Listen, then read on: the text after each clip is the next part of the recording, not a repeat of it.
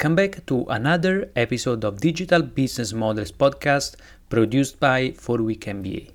In this session, I interview Robin Wigglesworth, who is the Financial Times Global Finance correspondent based in Oslo, Norway.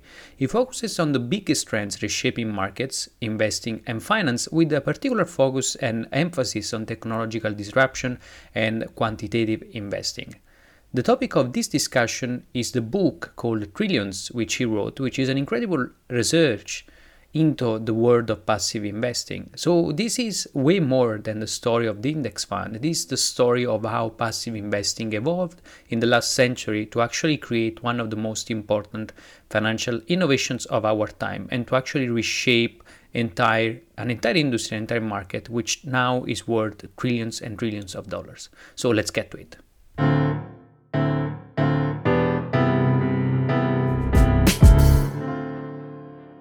Robin, thanks for, for joining this conversation. It's it's a pleasure to have you for this session. No, thanks, Gennaro. I really appreciate the invitation. Absolutely. And uh, you wrote a book uh, which is about uh, the index fund, but in reality, it's uh, way more than that. It's like uh, more about the whole history of uh, passive investing. Before we get to the to the main topic of the book and try to reconstruct a little bit of the, the history behind it. How did you get to cover it? How did you get to, to write the book about uh, this topic in the first place? Uh, so I'm a journalist at the Financial Times. That's my day job. And between 2015 and 2019, uh, I was uh, the U.S. markets editor at the FT in New York and the way that the FT is set up, we we can't cover everything that happens around the world all the time. So we have to be a bit more like special forces. We have to be very focused in where we we spend our efforts. And for me, the rise of passive investing was just such a an incredible story that was undertold because it doesn't have many of the other personalities that we know in, in banking. So there is no Jamie Dimon of index funds. There's no Ken Griffin of index funds because they're essentially just algorithms that buy all the stocks or bonds in an index. Mm. But it was huge. So uh, it, now it's $20 trillion. Mm. $20 trillion in index funds. That's more than the combined hedge fund, private equity, and venture capital industries. Hmm. Twice mm. that, actually. So if you take all the venture capital hedge fund and private equity industries, double the size of them, and they still wouldn't be as big as index funds. Hmm. So the more I, I realized the enormity of this and saw the sort of many ways was changing the the wiring of financial markets, I, I felt it, it deserved a book to explain how this revolution happened and what it means. Yeah, and for a little bit of context, 20 trillion is actually larger than the US uh, GDP, I guess. It's probably the, the US GDP, it's like 17, 18 trillion or something, something like that. Uh, so it's it's a huge industry, but uh, you also found a way to tell the story. And as you said, passive investing is about algorithms more than people. But you instead uh, managed to tell the story in, in uh, your book, Trillions, in a way that makes it uh, very very compelling. So can we go through a little bit uh, through the days, the early days of uh, index uh, passive investing, how did it build up as an industry and how, how was the index fund born? Yeah. No, I, I wanted to write it almost as if it was a movie script, right? I think people are interesting anyway. And I think narratives help us understand complex developments that otherwise would be hard to grasp. And doing it through the prism of people just makes it more digestible. I, I start the story uh, with Louis Bachelier, a 19th century French mathematician who died in obscurity, but is arguably today the father of financial economics. The entire field of financial economics starts with Louis Bachelier. And a lot of his work that wasn't recognized until long after he passed away was a foundation stone for what became known in the 60s or 50s and 60s as the, the random walk theory of how stocks moved around and eventually efficient markets. Mm-hmm. And of course, there are many people that don't think markets are efficient. And I have some sympathy with that. But that was absolutely pivotal in why the first index funds were invented. So index funds work whether you think markets were efficient or not. Uh, but the the first first generation index funds were based on that idea, and that's why I think Louis Bachelier is rightly considered the godfather of passive investing. Mm-hmm. And um, how how uh, the story of uh, index fund, especially before we get to, to, index fund in the first place, how did this whole uh, conflict between uh, uh, active investing and passive investing came along? I mean, what were some of the key years, and um, when it really came through this idea that passive investing would actually become uh, something in the first place? Yeah. Well, I mean, the whole idea of active versus passive just didn't exist for centuries of investing. Mm. Uh, hmm. ironically, the very first uh, pooled investment vehicle, the first kind of mutual fund, was kind of an index fund, or it's a, it was a passive fund. It was a bond in the Netherlands that basically bought lots of bonds and physical paper bonds and locked them in the chest for 20 years.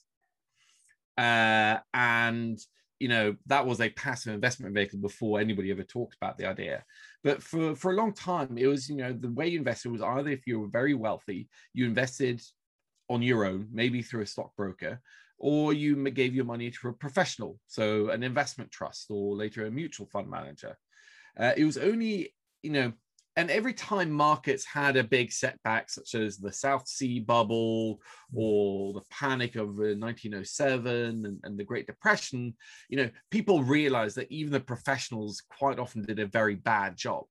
Even the ones that had done well in the boom years inevitably did even worse in the, in the bad years. But nobody was really able to prove it quantitatively properly until the 1960s because of the era of the computer Mm-hmm. So for the first time, computers started cropping up on Wall Street, and people started to use them to actually crunch the data. First, manually collect all the data on stock prices from newspapers and see how well average mutual fund managers or pension fund trustees and so on did against the broader market. And mm-hmm. lo and behold, they did abysmally. But at the time, um, the answer was always, well, you can't buy the market average. So good luck. You can say that we don't do that well, but you can't, there is no alternative. And that's why the index fund was born in 1971 because people wanted to give investors an alternative. Hmm.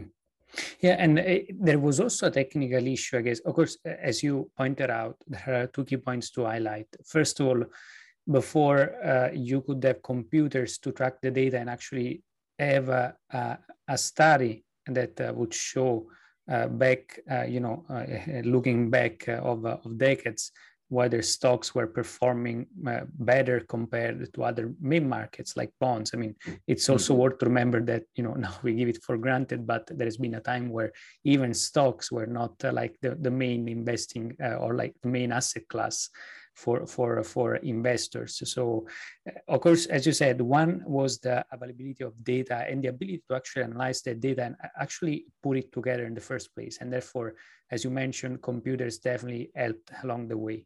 And a second point i think it's very important to stress out which is it was very hard to to uh, have a, an effective passive investing strategy because I guess it was very hard also to have a diversified portfolio so much so that it could be effective against like active investing. Meaning, in order for you to also be effective uh, uh, in a passive investing, you have to have a very large allocation, very large uh, uh portfolio allocation. Uh, mm. So I guess there was something extremely, extremely hard and challenging to do from a technical standpoint. So definitely we needed some technologies that we were missing back then. And definitely computer computers helped uh, not just in, terms of analyzing the data, but also in, uh, in, in, I guess, in asset allocation, right? I mean, um, eh, are those like good points to to emphasize, or do you think there is more to say about uh, how passive investing uh, became uh, more mainstream compared to to to uh, act, active investing? No, I, I think that's spot on. I mean, one of the the other heroes in the book is a guy called Harry Markowitz, mm-hmm. and he was an economist who you know actually didn't have that much interest in finance investing but happened to write his phd thesis on sort of the optimal uh, portfolio allocation. So he realized well obviously you want to measure you need to kind of if you take more risk then you should expect more return and so forth. And you know he used volatility as a proxy for risk which showed that you know by more diversification by putting in a lot of different securities as long as they move independently of each other the overall riskiness of the portfolio fell. And you know that is a foundation stone for how big institutions still manage money. That's why they have a bit of money in stocks a bit of money in emerging markets a bit of money in hedge funds or private equity and venture capital. Hopefully the idea is that over time some of these things might be very risky but as long as one does well whilst the others do badly or vice versa uh, then over time you should have a better more balanced portfolio mm. and it was his protege uh, Bill Sharpe, and ironically, both of them won Nobel Prizes in economics for this work, that showed that the optimal trade off for the stock market, or for the market as a whole, between risk and reward was the entire market. That was the optimal amount of diversification. And that's obviously a foundation stone for, for passive investing. So Bill Sharpe never talked about an index fund. He talked about the market portfolio. And the, the Greek letter he assigned to basically denote the market's returns was beta. That today is lingua franca in the investment industry for the overall market return. So passive investing is what people sometimes call it for to be mean. Index funds is quite often what people inside the industry like to call it, or if they're being fancy, it's the beta return. Mm-hmm. Yeah, and of course, like Sharpe uh, uh really um, enhanced the, the, the work of of Markowitz and as you as you mentioned, uh, he built those those uh, two key measures. On on one side was uh, the beta, and on the other side the, the capital asset pricing model, where the beta yeah. is one of the, the, the key components which is plugged into the model to actually uh, com- compute uh, pretty much do a financial modeling of uh, the the value of uh, stocks in the in the first place. But I think there is an interesting aspect that you also mention in the in the book. That of course those are uh, very important inventions, especially from from a philosophic, philosophical standpoint. So to make the shift between active and passive investing, but also that when we finally see the first index funds to to build up over time the mechanism behind those funds actually were also way more simple. They were actually simpler than just using complex uh, financial metrics, um, you know, behind them, right? I mean, it was more like a technical challenge, as we said, to have a, a fund which would be large enough and also have a, uh, you know, the the right uh, and allocation to to make it valuable in uh, in the marketplace in the in you know in the first place. But what were some of the initial players that managed to uh, to uh, technically put together an index fund? Well, there were essentially three people that kind of got to the promised land at the same time. Mm-hmm. Uh, and they all have different claims for being the very first index fund. Um, one was Dean LeBaron uh, at Batterymarch in Boston. He's this really crazy, zany, outgoing guy uh, who, you know, he was not an efficient market zealot but he realized that a lot of clients were going in to him and saying, We essentially want a low turnover, very diversified bunch of US blue chip stocks. And he realized what they were kind of describing was the S&P 500 index. So he said, well, I'll just engineer that. It's just an engineering challenge. We'll sell that as a, at a low cost, as a separately managed accounts. And he did this, and he started doing this in the in the 1970, uh, right at the start of 1973. Mm.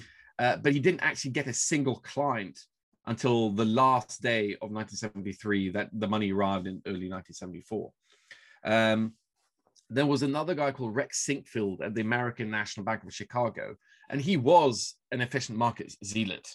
He believed deeply and still believes deeply in it. He was a protege of Gene Fama, the hmm. father of efficient markets at Chicago, uh, and he created an index fund uh, because he believed that markets couldn't be beaten.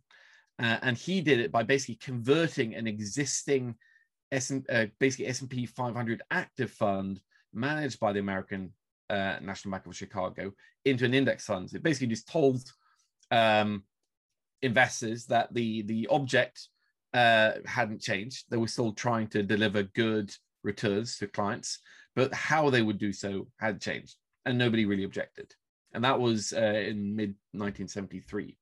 Mm-hmm. But two years before that, and this is why I think this is the first index fund, uh, John Mac McQuown at Wells Fargo and some of his colleagues like Jim Vertin, Bill Fouse launched what was the first passive investment vehicle. It was not a fund or a classic fund, it was a separately managed account that managed $6 million on behalf of the Samsonite pension plan.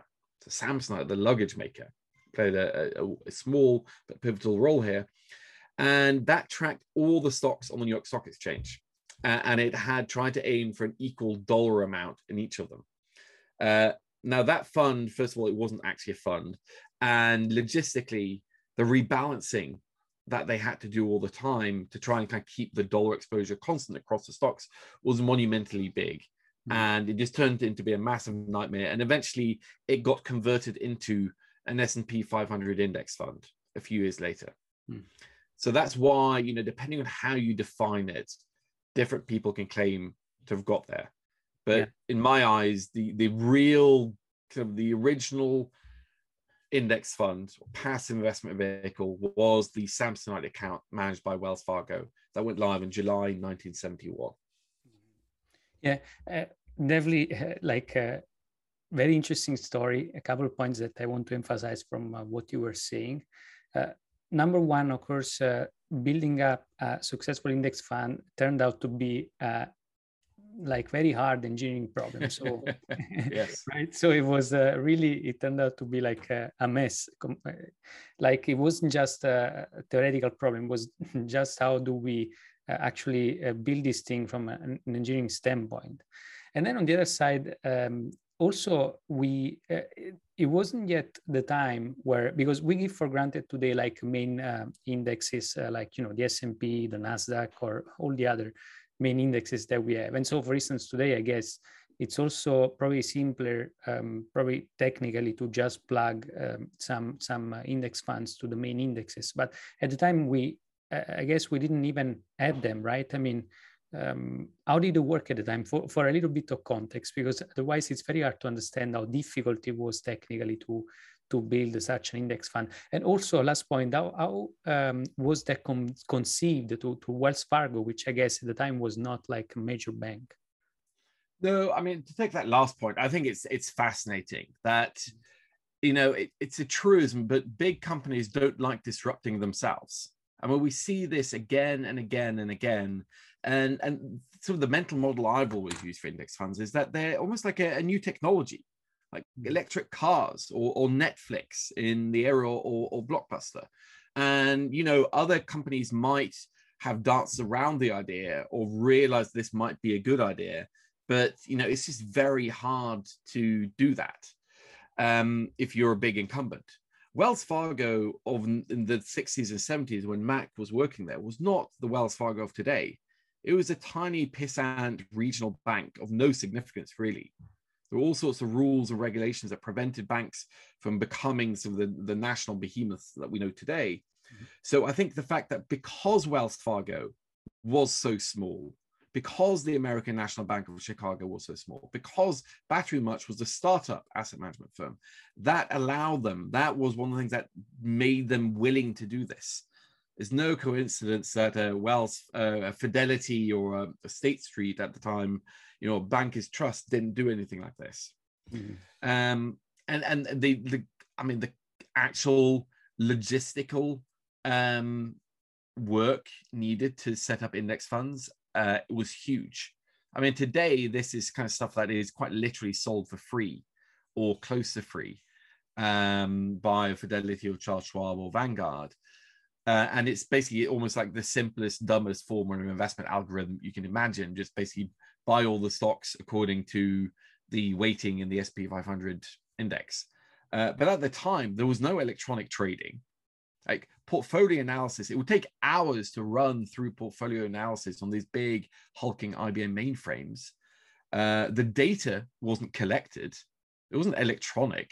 You had to literally collect the data from old copies of Barron's in their archives. Mm. Um, so, you know, I have to admit, I knew intuitively like how much hard work it must have been. But actually talking to the people involved today for my book, I was kind of I was taken aback and I thought, bloody hell, I wouldn't have been bothered to do that if I was them. It just sounded incredibly hard work. I mean, the, the first project to really collect a comprehensive database of US security prices uh, was funded by Merrill Lynch and it was led by the University of Chicago, something called the, the Center for Research and Security Pricing, or CRSP. And it used, I think it was half a million dollars, which was huge amount of money at that time, and took four years to collect all this stuff and clean up the data. And it was on a magnetic spool that stretched for something like four miles. Mm. But that database is kind of the, the genesis moment for the entire quant revolution that was to come because that was the database that became the raw fuel for not just index funds, though index funds, funds were a huge part of that, but pretty much everything that came since. And CRSP today is still, you know, a big data provider for for investment groups like Vanguard. But yeah, I shudder to think about like how much work that was involved in doing this in the early days before portfolio trading or anything like that. Hmm. Before we get to some of the the main players that will come later on, why did they bother in the first place? I mean, what was the main driver behind building uh, such a uh, you know um, huge effort toward building uh, this uh, this index fund? Well, and this is why I think those three pioneers I focus on, the, the motivations varied quite a lot, and they still ended up in the same place, basically. I mean, for Dean LeBaron at Batterymarch, he just thought this was something that clients wanted and he didn't think they should charge a lot of money for it because there was no real management involved. He thought the S&P 500, it's a decent shorthand. That's kind of what a lot of people want. Some people want the very sort of growth-oriented investing that he was known for. And a young Jeremy Grantham was working at Batterymarch as well. He was Dean LeBaron's partner. So they were active managers. They just felt that, you know, a lot of people don't really want active management. They just want something like a big, boring portfolio of diversified big US stocks. Mm-hmm. And that's the S&P 500 and we'll just basically replicate that. But it was for them it was just a pure client demand and an engineering challenge and not much more than that. Um, though I think Dean LeBaron, he's quite a kind of a, he's quite a character. I think he quite liked the idea of tweaking the noses of other people in the industry. Like he actually enjoyed. They've got a, a personal kind of um, rise out of that. Mm-hmm. Rick Sinquefield, he's like the classic efficient markets guy. Like he calls himself the Ayatollah of efficient markets. He doesn't think that markets can be beaten in the long run. And the reason why he set up an S&P 500 index fund was purely because that it was at those times with those practical constraints, you couldn't trade small caps and small uh, and micro caps at the time. The, the S&P 500 was the cleanest representation, best representation of the entire stock market as a whole. Hmm. So that he chose the S&P 500 as his kind of aim. That was more that well, this is a, again a good shorthand, but he came to it as an efficient markets guy. I think with Wells Fargo and Mac and some of those people there, some of them were efficient markets believers. I mean, Mac certainly, you know, hero worship Gene Fama, and they've worked together, you know, still work together in their 80s today. Um, but I think they just wanted to research a better way of investing. And they could see the data that the average active manager did a bad job. So they just basically ran the data, and there was people like Myron Scholes and Fischer Black, two absolute rock star economists that both, you know, well, Scholes won the, the Nobel Prize and Fischer Black passed away before he could do so for the Fisher Black Scholes model. Mm-hmm. Um, they essentially researched what is the best systematic way of investing. And kind of what they ended up with was an index fund. Uh, but they were fundamentally not efficient market zealots. They were looking at ways, what is the best, cheapest, efficient way of investing? and an index fund just happened to also be the answer they they came across. Hmm. Um, so that's why I kind of think that you know quite often people think because of its genesis that index funds and passive investing only works if you believe markets are efficient. Well, no, it doesn't. You can think markets are horrifically inefficient or that they do dumb things all the time, like humans do all the time. But in the long run, the data is pretty irrefutable. The vast majority of investors do far better in passive vehicles in every asset class over any time period in any market. Uh, and that's kind of where all these three people ended up at, though in different ways. Yeah, and I guess uh, as we see there, there are also other points that uh, make passive investing uh, more interesting in some areas compared to, to active investing things uh, you know as, as we know when you start uh, um, having a high frequency of investing of course uh, most of the profits are eaten up by by the the, the cost of, uh, of trading which also as you point out in, in yeah. the book at the time they, they could be pretty pretty um, high oh huge i mean at the time that was one of the big things like today it's the management fees mm-hmm. is the cost of professional asset managers, the portfolio managers, the traders, the back office lawyers and compliance staff. And the trading costs are pretty low. I mean, almost zero. But 50 years ago, the trading costs were the real headwind. The more you traded, uh, the worse the returns were essentially. Yeah. And that's kind of what index funds will also aim to to try and sort of tackle.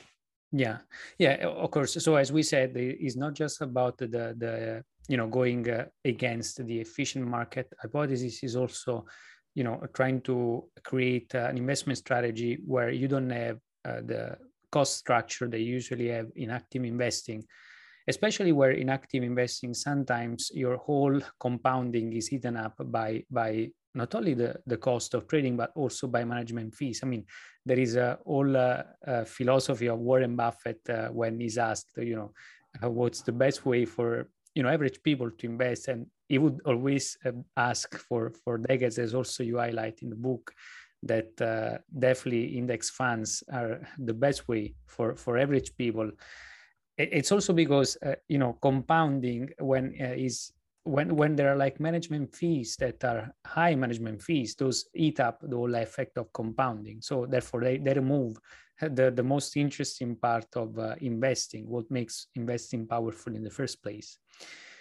And uh, th- there is also another key point that uh, you highlighted in the book, and it's uh, pretty interesting to me because um, I uh, we also covered the story of uh, of Bell Labs in the, in this podcast series, and there has been a certain time, probably throughout the 70s, where there, there formed also economic incentives toward the index funds. And as you mentioned in the book, there was a time where uh, AT&T, which was still a large monopoly in the, in the communication industry, had uh, used, uh, you know, the, the, the baby bells were like regional companies, part of the, the Bell system to, to actually um, invest in, in index funds, right? So yeah. there was also a, a key element. I mean, there were some economic incentives that also started to work in favor of of uh, passive investing. But where some of the, the key people after that? Because there are a few interesting people and also like uh, really a pioneer of the industry that has a very interesting story that you tell in the book. Yeah, well, I mean, the, the baby bells were hugely important and they weren't efficient market zealots. They just were the biggest owners of stocks in the entire United States. And they could kind of see the results were bad and index funds, the results were better. Um, but yeah, after that, and the baby bells were huge, important backers of Batterymarch, American National Bank of Chicago, and Wells Fargo initially.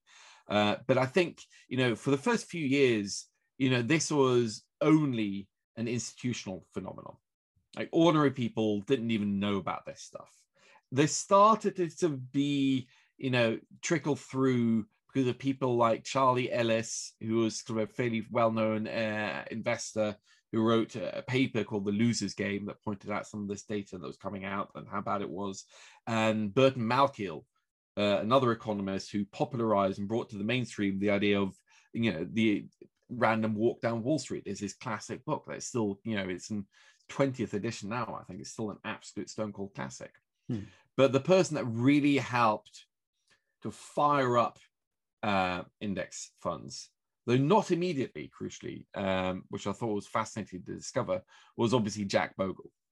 Uh, he did not invent index funds, despite him sometimes, you know, quite happily letting people take give him credit for it.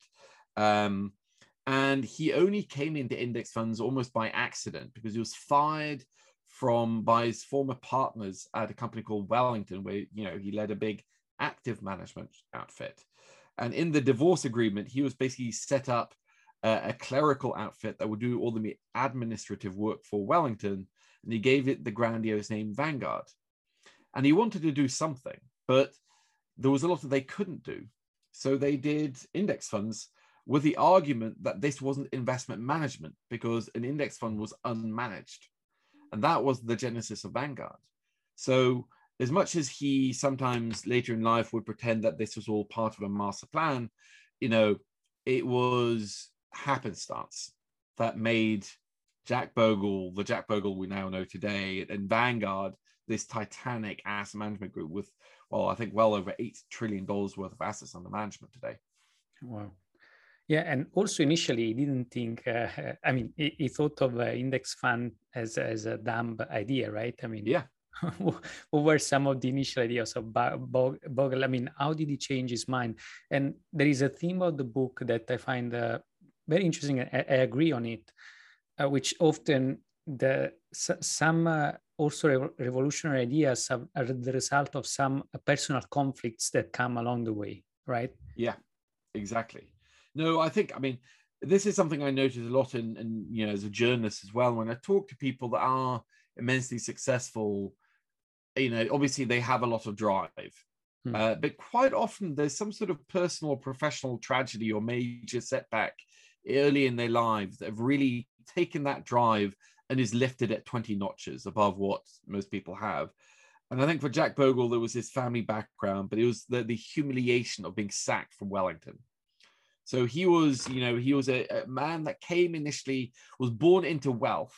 His family was a fairly wealthy Pennsylvania family, but they lost their entire fortune in the Great Depression and the Great Crash of 29. And his father became an alcoholic and essentially sort of left the family. Hmm.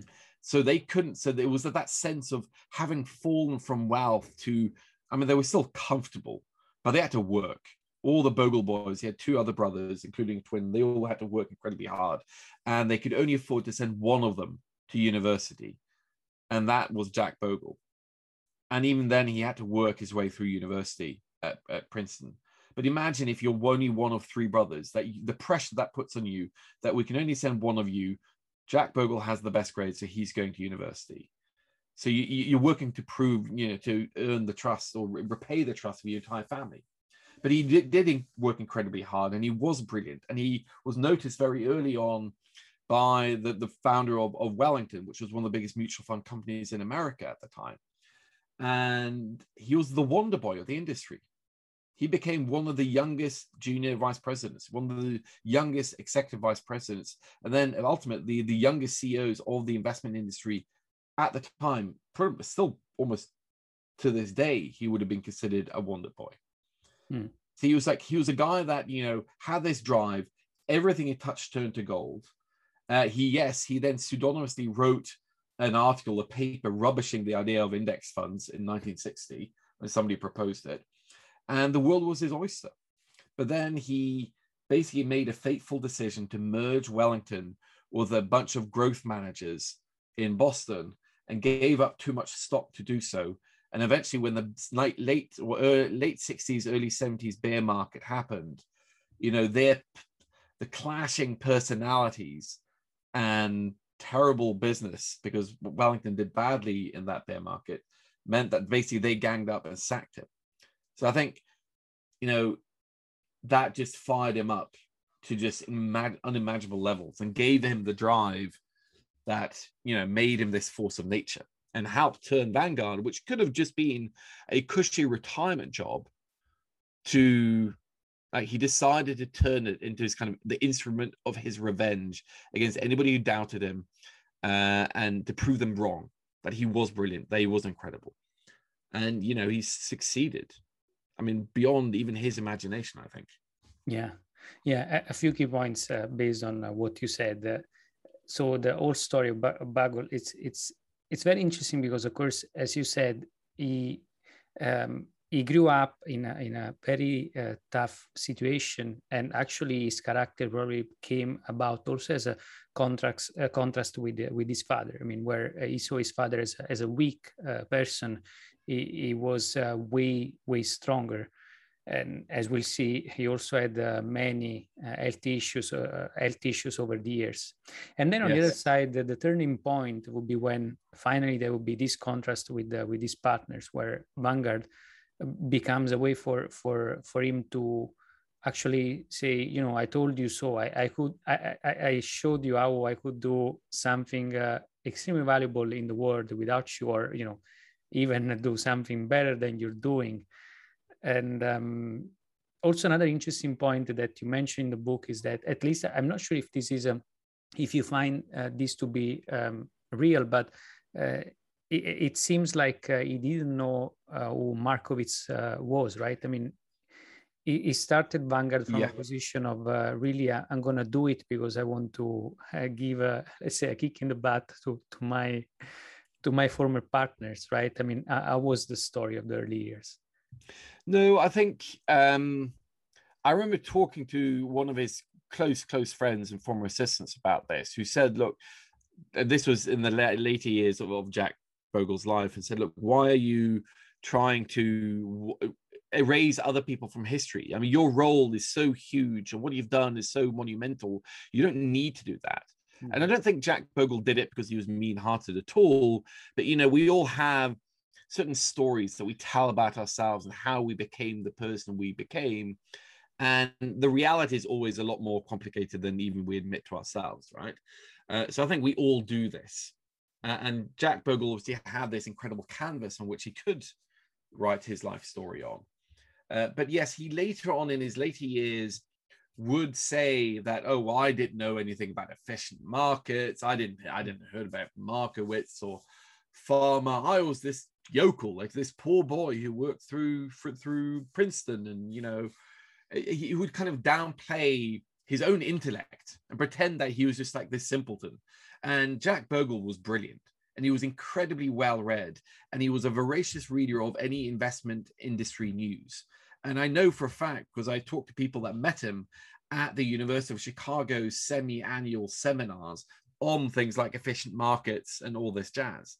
So, you know, he would try to pretend that he came into the index funds almost by you know by accident because he read Paul Samuelson, hmm. uh, famous economist that you know popularized helped popularize the idea of index funds. But I didn't know, but he didn't know anything about everything else. And it's you know, I want to say you know. I think he that stretches credulity. I just don't think that's very likely. Yeah, uh, um, it's also true that uh, this uh, story told in this way it's also easier to sell to to to news to the media because uh, yeah this is the story of the american dream right uh, also you can make it if i could make it as a simpleton as you said also you could make it so definitely yeah. telling the story in this way would help him actually shape uh, his own legend right yeah and and he was a world class storyteller and that's a skill that sometimes gets uh, dismissed and the well, oh, he's just a salesman or he's not a brilliant innovator. But you know, Jack Bogle was a brilliant innovator in many respects, but he was, I think, one of the greatest storytellers the investment world has ever seen, up there with Warren Buffett. Hmm. Uh, and that is actually important because he was able to convince people in very simple messages why this is good. I mean, I dream to be one you know basis point as as good a storyteller as Jack Bogle was. He's just phenomenal at this, and that was one of the reasons why indexing really helped take off eventually. Um, but that he, a lot of the stuff that he wrote and said about how he came into it, you know, had more to do with I think burnishing the legend of Saint Jack as he became known, rather than the reality of of Jack Bogle. Mm-hmm. Yeah, interesting. And when can we trace the, the let's say, the real birth of uh, index funds uh, as we intend uh, this in the modern sense? So, when would really come the the time? Probably, I don't know, like uh, if uh, that's correct, like during the '90s when finally um, Bogle is uh, it's ab- is able to to really give birth to to the index fund to the really uh, index uh, investing um, yeah no i mean it's, it's well you've stumbled across one of my absolutely favorite geeky nerdy subjects mm-hmm. um, but yes so you know, obviously the first index funds including vanguards use the s&p 500 as the shorthand because it was a pretty good reflection of the entire stock market if you weighted by size.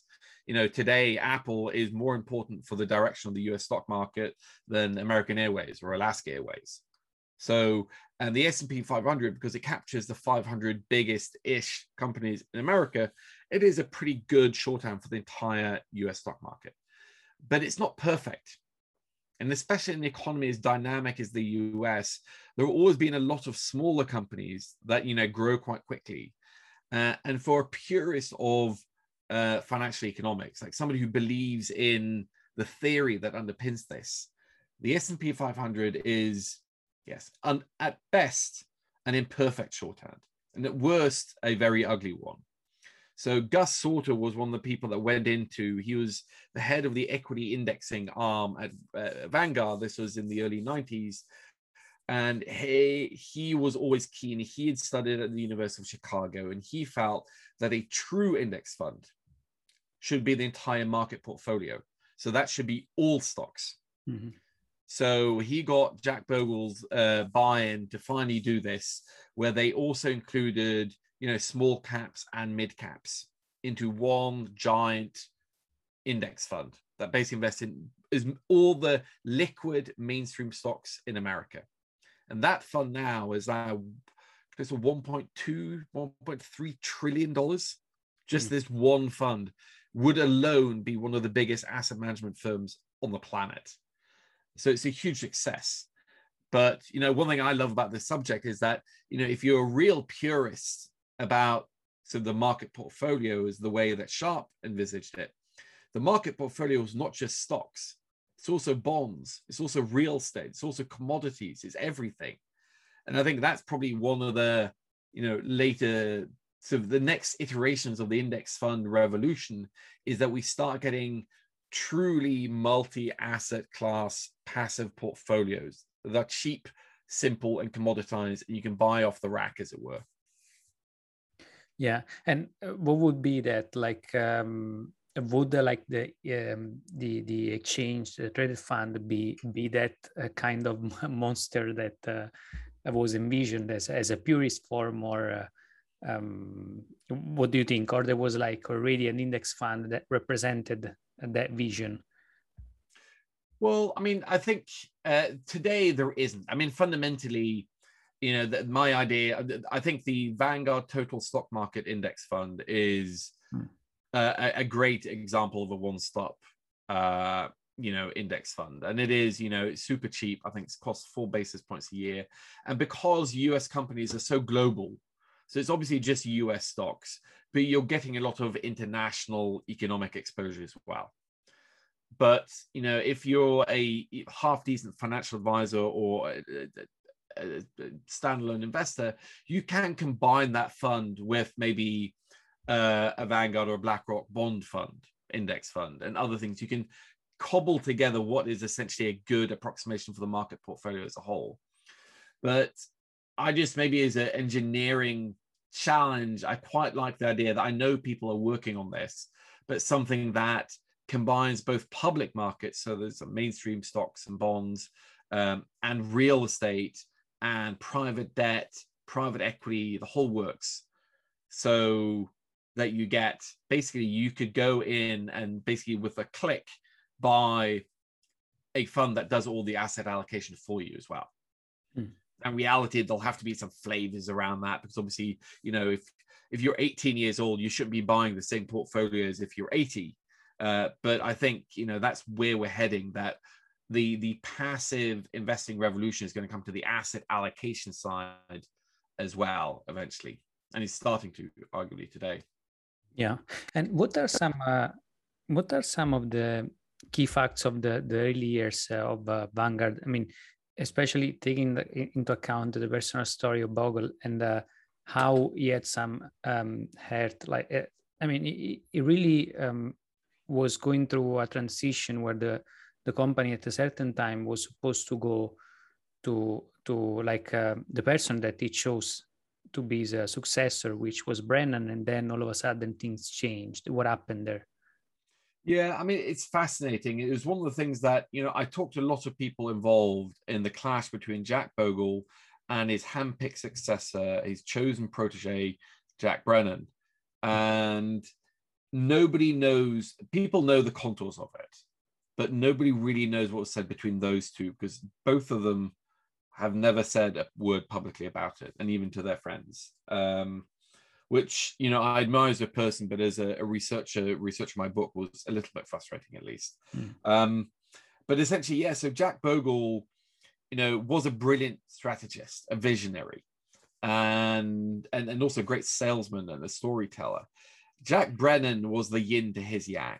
Jack Brennan was the consummate efficiency guy. He was the operation guy. He was the guy that made sure that Vanguard, as it started growing enormously in the 90s, that you know the trains arrived on time, that it functioned as an organization. Uh, so I talked to friends of both of them who said, you know, Jack Bogle, Jack Brennan could not have done what Bogle did. Jack Brennan would never be the founder of an organization like Vanguard. But Vanguard would not be today what it is if it had been for Jack Brennan, because he made sure that somebody would implement all of um, Jack Bogle's ideas. And they worked incredibly well together, and they were both incredibly hardworking people. But what happened was that Jack Bogle had a very bad heart. He'd suffered many, many heart attacks. He had a congenital heart defect. And eventually he was such bad shape that, you know, he was still coming to work, but you know he couldn't walk upstairs. Uh, he was in bad shape. So Jack Bogle transitioned the leadership formally. So Jack Brennan started running the place anyway, and he was formally named Jack Bogle's successor as Jack Bogle went to get a heart transplant. And there he languished for over 100 days in hospital before he finally got a heart. And people assumed, okay, well, then, you know, maybe he'll come back to be chairman if he feels okay but you know, nothing more than that. But hmm. as it turns out, Jack Bogle was invigorated by this heart. He had he was fitter than ever, had more energy than ever. So he came back as chairman, but kind of acted like he still was obviously the founder who ran the place. And by then, Jack Brennan had been running it for many years. So they ended up clashing more and more. And eventually the board sided with Jack Brennan. And Jack Bogle was, they tried to quietly eject him uh, to be sort of chairman emeritus. But essentially, those two men fall, fell out, which, you know, first of all, is tragic for both of them because they used to be so tight, but also for everybody, frankly, around them. It's a divorce that still, you know, kind of shaped Vanguard a little bit in the culture. Um, you know, the the the, the and the the Black Bogle true believers, the Bogleheads. Um, but yeah, I mean, it, maybe the comp- competition drove them to, to great heights, but I, I, think it's quite sad that they never made up even before Jack Bogle passed away in 2019. Hmm. And they never really managed to to uh, to make up. I mean, even no. at the end, like the the last days of, uh, of Bogle. Yeah, many friends tried to to engineer a rapprochement, but they never did. Wow. Mm-mm. All right. So, and um, if we move forward with the with the story, like um, of course uh, there, there, has been an evolution to to index funds, which uh, is the the uh, exchange uh, traded fund, the ETF. And who was the pioneer there? Well, so that was a guy called Nate Most that you know lots of people in the ETF world know about, but it's kind of unknown outside it. I think it's quite sad because he was a brilliant guy as well. Um, so he was the head of new products at the American Stock Exchange, uh, which today doesn't exist anymore. Uh, and when he was working there in the 80s and 90s, you know, struggling in competition, getting squeezed by the big board, which is what people call the New York Stock Exchange, the big brother, and the upstart electronic exchange, NASDAQ. So the Amex desperately needed something new to save it, essentially. And Nate Most came up with the idea of tradable index funds. And he actually, ironically, took the idea to Jack Bogle first. And Jack Bogle hated the idea. He thought the idea of people trading index funds was horrific. And although he really got on well with Nate Most, he basically sent him packing. Uh, but then Nate Most took the idea to State Street. And State Street kind of thought it was a cool, interesting idea. They had by then a pretty vibrant index fund in um, business, mostly for pension plans and, and insurance companies and so on. So they came up with this new tradable index fund. It's basically you trade shares in a vehicle, and there's lots of nifty stuff that happens under the hood. Um, it didn't do incredibly well to begin with, but now obviously this is the ascendant form of investing. Mhm. And it's grown beyond index funds and passive investing. I mean, that's where most of the money is today. The most actively traded equity security on the planet is the S&P 500 ETF, SPDR. But, you know, if you look at the entire world, that's now, I think, as big as entire classic plain vanilla mutual fund industry. And it's growing far quicker. And people are packaging, packaging active strategies up in ETFs as well. So, you know, it all sprang from Nate Most. He's the, the father of the ETF. Hmm. Yeah, and um, I guess, of course, uh, Bogle uh, didn't see the potential in ETF. Uh, actually, not because he didn't realize that uh, there could be something like uh, huge, just because uh, he thought that philosophically they, they went against what he believed was supposed to be like an investing strategy, which was supposed to be like passive investing is about also holding something potentially forever, um, Yeah. not uh, not like trading it every day, uh, which is what uh, like uh, ETF did. Uh, and, and I'm curious to, to hear from you because, uh, of course, when you, you make the transition between like uh, index funds and uh, ETF, mm, and the cost structure is uh, like uh, very similar to that of index funds. But what makes them successful? I mean, of course, those are flexible instruments, but um, without the the same kind of uh, commission structure that you also get, for instance, for mutual funds, where I guess salespeople can be rewarded uh, widely for for the work that uh, they're doing in selling this stuff. How did the ETF, for instance, take off? Um, is there a way? s- i- i- Was there something that you know helped them to take off in a way that uh, was not expected by players in the industry? Well, you're right that most people weren't incentivized to sell them with commissions or, or load fees. Mm. Uh, they had, you know, disappeared for a lot of index funds. So Vanguard went no load or no sales commission, you know, in the 80s. Um, but then you then you're very much dependent on having a your own retail sales force or word of mouth. Uh, ETFs didn't really have that because the Amex was a stock exchange. They just wanted something that would trade on the on the floor. You know, the market makers uh, that worked on the floor quite like this, having it to trade, and there was lots of cool stuff you could do with it. But you know, they're not going to go around selling it to people in the Midwest. And State Street kind of thought it was a cool project, but they didn't quite, I think, realize the potential of what they'd invented or helped invent. So yeah, they didn't have really the buy-in. Now, I think the reason why that was why it didn't really take off immediately. I think the reason why it gradually did is, first of all, a lot of professional investors could see the use of this. Mhm. So imagine if you're a hedge fund and you just want to make a punt. You think, let's say, um, the stock market's going up next week. You don't want to buy 20 stocks that reflect the entire stock market and pay commissions on those 20 stocks. And maybe something happens to one of the big ones. And then actually you might have gotten the trade right, but still lose money. So you just want to buy the entire exposure. So you can do that through index futures, for example, or options, or through an ETF. An ETF was a pretty clean way of making a trade, expressing a trade very quickly, because you just bought it like a stock. In the same way, if you're a mutual fund manager, maybe if you, you know, I work at Wigglesworth Capital and, you know, Gennaro Institutional Investors gives me a big check of money, let's say $100 million, and I want to invest that pretty quickly because for every day I'm sitting on $100 million worth of cash, my performance relative to the market that's generally going up starts getting a little bit worse. You know, the cash is a drag on returns most of the time. So, but it obviously to deploy $100 million in stocks takes quite a lot of time. You want to research, you don't know where you want to do it. So, why not buy the entire equity market exposure whilst you wait? Keep some of your money in an ETF like SPDR. Mhm. So, institutions were the ones that really embraced it first. And then the retail side picked up very quickly afterwards, but especially among financial advisors, because it's so easy for them you know, buying a mutual fund with a load quite often was a little bit tedious, but an ETF could just be bought like a stock.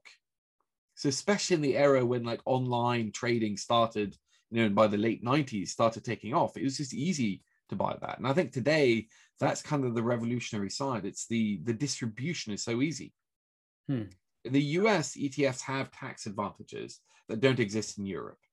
But I think it's the distribution. It's just, you know, you can go onto an app like Charles Schwab or TD or, you know, some of the new European ones, and you can just buy an index fund or ETF for, for zero commission. Yeah. Whilst if you want to invest in a mutual fund, you quite often have to go through a couple of more steps. Um, so I think that's what's really changed it and has really helped ETFs take off in a really big way. Mm. And what's next? I mean, uh, uh, what's uh, what is a trend that uh, you're looking at, which is as interesting as ETF, or like it's probably still ETF the the big uh, deal so far? I mean, is there uh, is there an evolution that you're seeing right now? Like an index fund 3.0, as it were. Mm. Um, so I, I, mentioned the idea of asset allocation, that people are getting better at packaging up different things into index funds. I think that's kind of cool. Uh, it appeals to the geek in me, though I don't know how big it's going to be.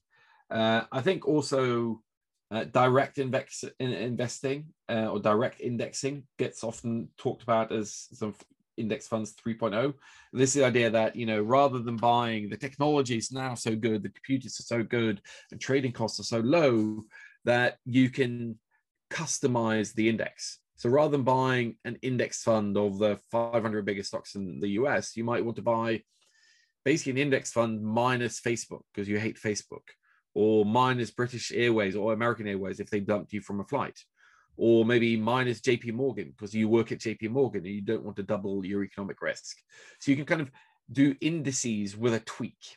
You can customize them and that is growing incredibly quickly and i think is going to continue to grow i'm just skeptical that it's ever going to grow to a scale that even is even close to what we see in traditional plain vanilla index funds and, and etfs most because most people want an easy life and they don't want to sit there and fiddle around with an index yeah. Uh, i think the real big thing is actually how etfs have gone far beyond their genesis, their birth as passive index trackers, and now become kind of a, a fund structure that is you know being used for everything whether it's commodities or active strategies even the hedge fund strategies can be packaged up into an etf now. Uh, and i think that's going to be really interesting to watch over the next let's say 10 years or so.